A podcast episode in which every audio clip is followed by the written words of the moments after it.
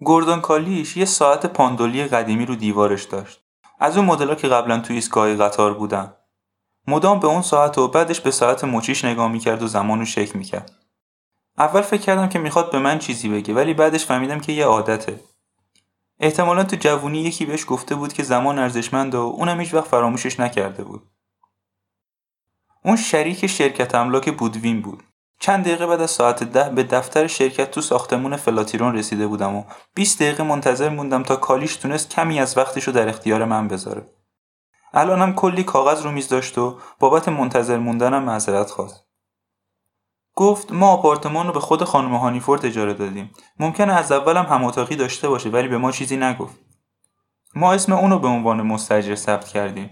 می‌تونست با هر کسی زندگی کنه، خانم یا آقا. ما هم راجبش ندونیم. اهمیتی برامون نداشت. گفتم زمانی که خانم آنتونیلی به عنوان سرایدار انتخاب شد، اون یه همخونه خانم داشته. دوست دارم با اون خانم صحبت کنم. گفت هیچ نظری ندارم که اون خانم کی بوده و اینکه کی از اون خونه بیرون رفته.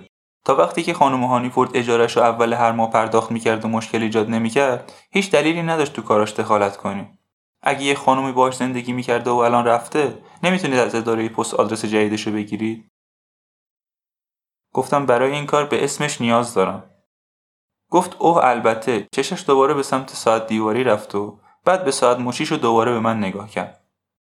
اون موقع که پدرم کارا رو اداره می‌کرد روشکارمون متفاوت بود. خیلی شخصی تر به کارا رسیدگی می‌کرد. در اصل یه لوله کش بود. پولا رو پسنداز می‌کرد و ملک می‌خرید.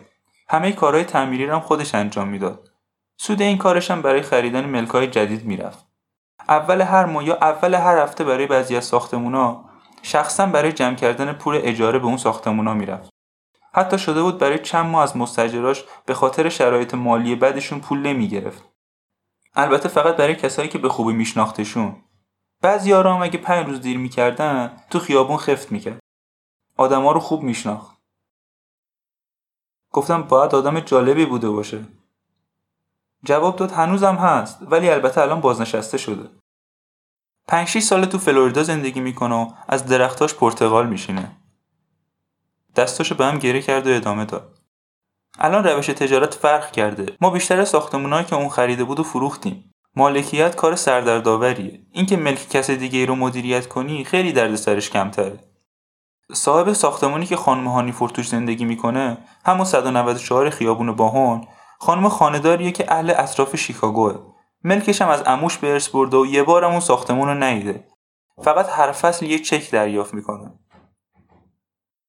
گفتم پس خانم هانیفورد یه مستجر نمونه بوده. جواب داد از این نظر که هیچ کاری نکرد که توجه ما رو به خودش جلب کنه.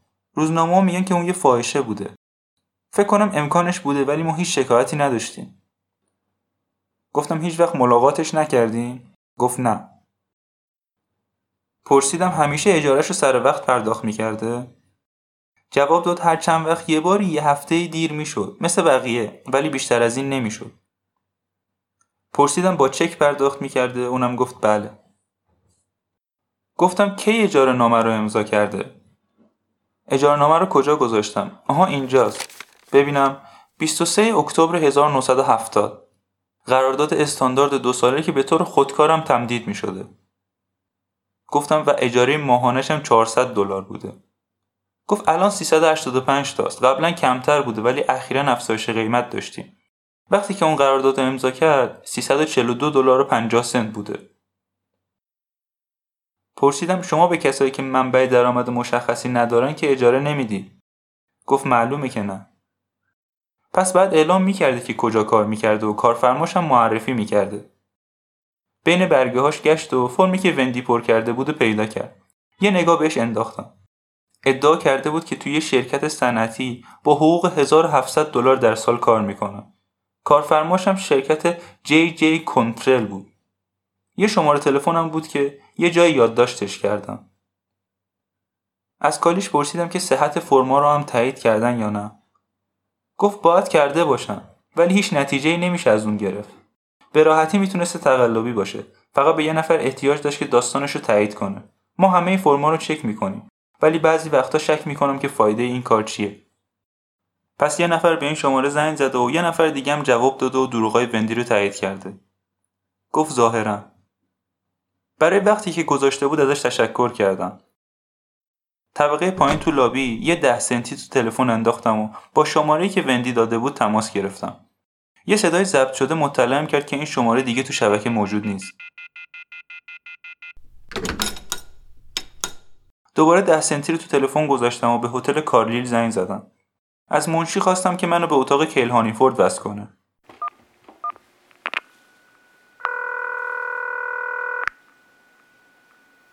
روی بوغ دوم یه خانم جواب داد. اسممو گفتم و خواستم با آقای هانیفورد صحبت کنم. کیل ازم پرسید که هیچ پیشرفتی کردم یا نه. گفتم نمی‌دونم. اون کارت پستالایی که از وندی می‌گرفتین و هنوز داریدشون؟ جواب داد ممکنه. مهمه. گفتم بهم کمک می‌کنه که ترتیب وقایع رو مشخص کنم. اون اجاره نامه خونش رو تو اکتبر سه سال پیش امضا کرده. شما گفتین که بهار از دانشگاه بیرون رفت. گفت فکر کنم مارچ بود. پرسیدم اولین کارت پستال کی به دستتون رسید؟ گفت تا اونجا که یادم میاد به فاصله دو تا سه ماه. بذارید با همسرم صحبت کنم. رفت و چند لحظه بعد برگشت. همسرم میگه ماه جوان اولین کارت به دستمون رسید. ولی خودم فکر می‌کنم آخرای می بود. کارت دوم همونی که از فلوریدا بود چند ماه بعد از اون یکی به دستمون رسید. معذرت می‌خوام ولی از این دقیق تر نمی‌تونم بگم. همسرم میگه فکر کنه بدون کارتا رو کجا گذاشته. فردا صبح به یوتیکا برمیگردیم. متوجه شدم که شما می‌خواید بدونید وندی بعد از سفر فلوریدا آپارتمان گرفته یا قبلش. نزدیک بود. پس گفتم آره. گفتم که یکی دو روز دیگه بهش زنگ می‌زنم. از قبل شماره دفتر یوتیکاشو داشتم و شماره خونه هم به من داد. گفت ولی سعی کن تو دفترم با هم تماس بگیری.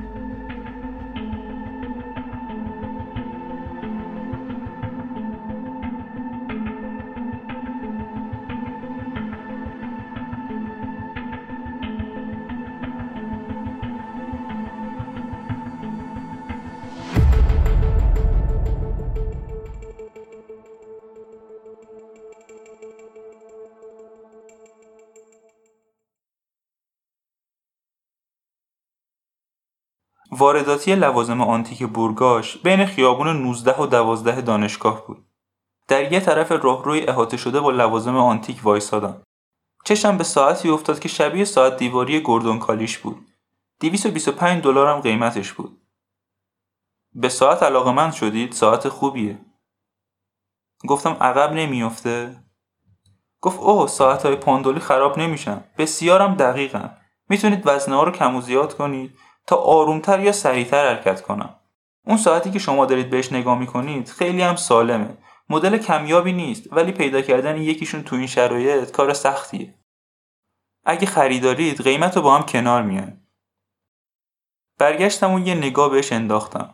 بیست و خورده سالش بود. اتو خورده بود و یه سویشرت پشمی آبی پوشیده بود. موهاشم خیلی خوشگل حالت داده بود.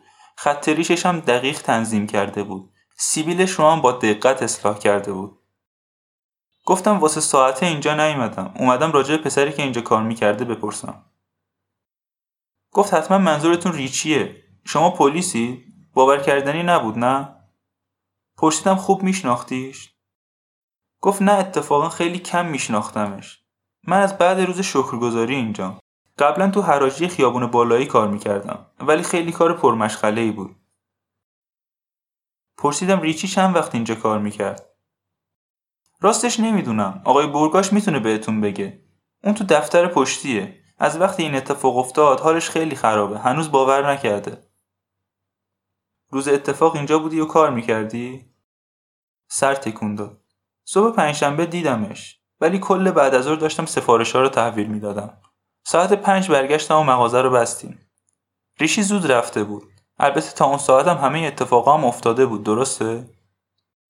گفتم قتل حدود ساعت چهار اتفاق افتاده. لرزید تا وقتی اخبار ساعت یازده اون شب ببینم نمی‌دونستم چی شده و نمی‌تونستم باور کنم که این همون ریشارد واندل پوئل خودمون بوده. ولی اونا اسم شرکت رو گفتن و آه کشید و دستاش پایین انداخت و گفت هیچ وقت نمیشه فهمید چی شده. پرسیدم اخلاقش چجوری بود؟ گفت من خیلی کم میشناختمش. خوشمشرب و با ادب بود. همیشه می‌خواست رضایت بقیه رو به دست بیاره درباره لوازم آنتیک زیاد نمی‌دونست ولی کارشو خوب بلد بود می‌دونستی با یه دختر زندگی می‌کنه؟ از کجا می‌دونستم؟ شاید بهت چیزی گفته باشه خب نگفته بود چرا؟ گفتم حالا که فهمیدی با یه دختر زندگی می‌کنه تعجب کردی؟ گفت هیچ وقت راجع به این موضوع اصلا فکر نکرده بودم پرسیدم هم جنسگرا بوده؟ گفت آخه من از کجا باید بدونم؟ بهش نزدیک شدم و بدون اینکه پاشو عقب بکشه ازم دور شد.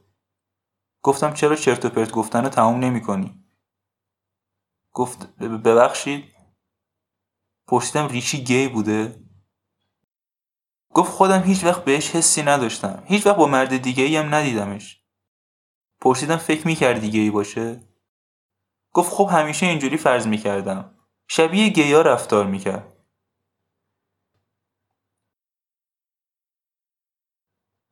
برگاشو تو دفترش پیدا کردم. یه مرد کوچیک بود و خط اخمش تقریبا تا بالای سرش رفته بود. سیبیل جولیده ای داشت و دو سه روز بود که اصلاح نکرده بود. بهم گفت که پلیس و روزنامه نگارا زیاد اومدن و رفتن و اونم باید کاراشو بچرخونه. گفتم زیاد وقتشو نمی‌گیرم. گفتم فقط چند تا سوال دارم. پنجشنبه همون روز قتل رفتار ریچی با بقیه روزا فرق می‌کرد؟ گفت نه واقعا. پرسیدم هیجان زده یا غیر عادی به نظر نمی‌رسی؟ گفت نه. گفتم زود رفت خونه. گفت درسته. وقتی از نهارش برگشت حالش خوب نبود. از رستوران هندی همین بغل غذا گرفته بود و بهش نساخته بود. همیشه بهش می‌گفتم غذای ملایمتر بخوره. غذای عادی آمریکایی. سیستم گوارش حساسی داشت ولی همیشه غذاهای غیرعادی رو امتحان می‌کرد. اونا هم بهش نمیساختن. پرسیدم ساعت چند رفت. گفت آمارش رو نگه نمیدارم. وقتی از نهار برگشت حالش بد بود. همون موقع بهش گفتم که بقیه روز مرخصی بگیره و بره. وقتی روداد داره آتیش می‌گیره نمی‌تونی کار کنی. ولی اون می‌خواست دووم بیاره. بچه جاه طلبی بود و خیلی سخت کار می‌کرد. بعضی موقع حالش همین شکلی می‌شد و بعد یه ساعت خوب می‌شد. ولی این دفعه جا خوب شدن بدتر شد. آخرش بهش گفتم گم شو و بره بیرون. باید همون موقع رفته باشه. سه سه و نیم. یه چیزی تو همین مایا. گفتم چند وقت بود اینجا کار می‌کرده؟ گفت تقریبا یه سال و نیم. از جولای سال قبل برام کار می‌کرده. گفتم دسامبر همون سال با وندی هانیفورد همخونه شده. آدرس قبلیشو دارین؟ گفت یه خونه تو خیابون 23 وقتی اومد برای من کار کنه اونجا زندگی می‌کرد. بعد از اون چند بار این ور اونور رفت. آدرس اونجا رو ندارم. بعد اونم که تو دسامبر رفت تو خونه خیابون باهون پرسیدم در مورد وندی هانیفورد چیزی می‌دونستین؟ سر تکون داد. هیچ وقت ندیدمش. اسمش هم نمی‌دونستم. پرسیدم می‌دونستید با یه دخترم خونه بوده؟ گفت آره خودش گفته بود. بعد یه لحظه ادامه داد. فهمیدم که با یه کسی زندگی می‌کنه. اگه اون می‌خواست فکر کنم هم خونش دختره منم باش مشکلی نداشتم. پرسیدم فکر می‌کردین که هم جنسگراست گفت تو کار ما چیز عجیبی نیست. برام مهم نیست اگه کارمندان با اورانگوتان تو تخت بخوابن. کارهایی که تو زمان شخصیشون می‌کنن به من ربطی نداره.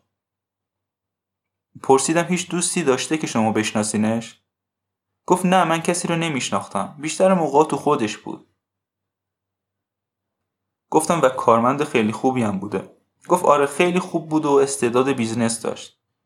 چشماشو رو سقف قفل کرد. حس کردم مشکلای شخصی داره. هیچ وقت راجبشون حرف نزدم. اون همیشه دمدمی مزاج بود. پرسیدم مضطرب نازک نارنجی. گفت نه بهترین صفتی که می‌تونم به کار ببرم همون دمدمی مزاجه.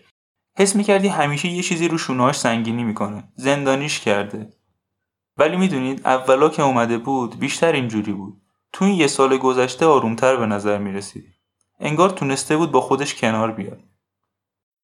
گفتم یه سال گذشته. از وقتی که با هانیفورد زندگی می‌کرده. گفت گمونم درسته. هیچ وقت از این زاویه بهش نگاه نکرده بودم. پرسیدم تعجب کردید که دختره رو کشت؟ حیرت زده بودم. واقعا باور نمی‌کردم. هنوزم حیرت زدم. یه نفر پنج روز تو هفته و یه سال تمام می‌بینی و فکر می‌کنی میشناسیش. ولی بعدش می‌فهمی که اصلا نمیشناختیش.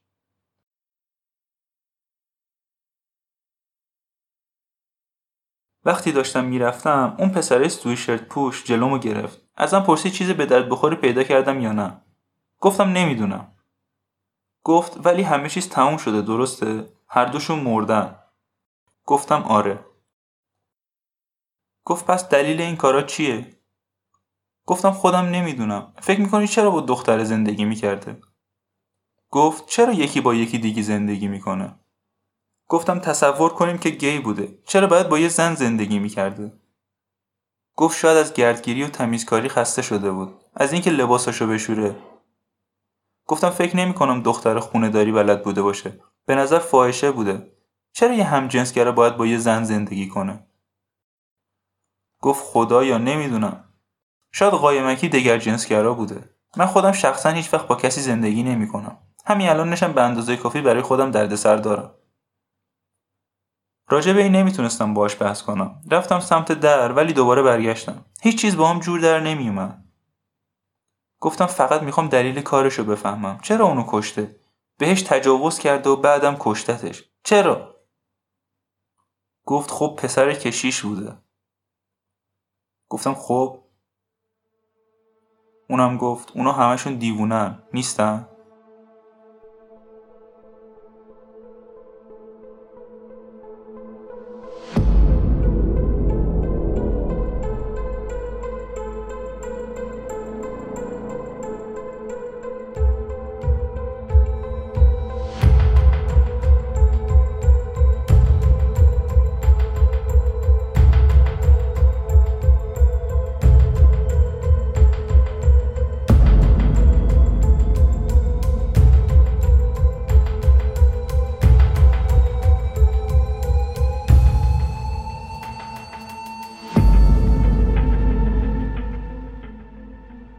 سلام.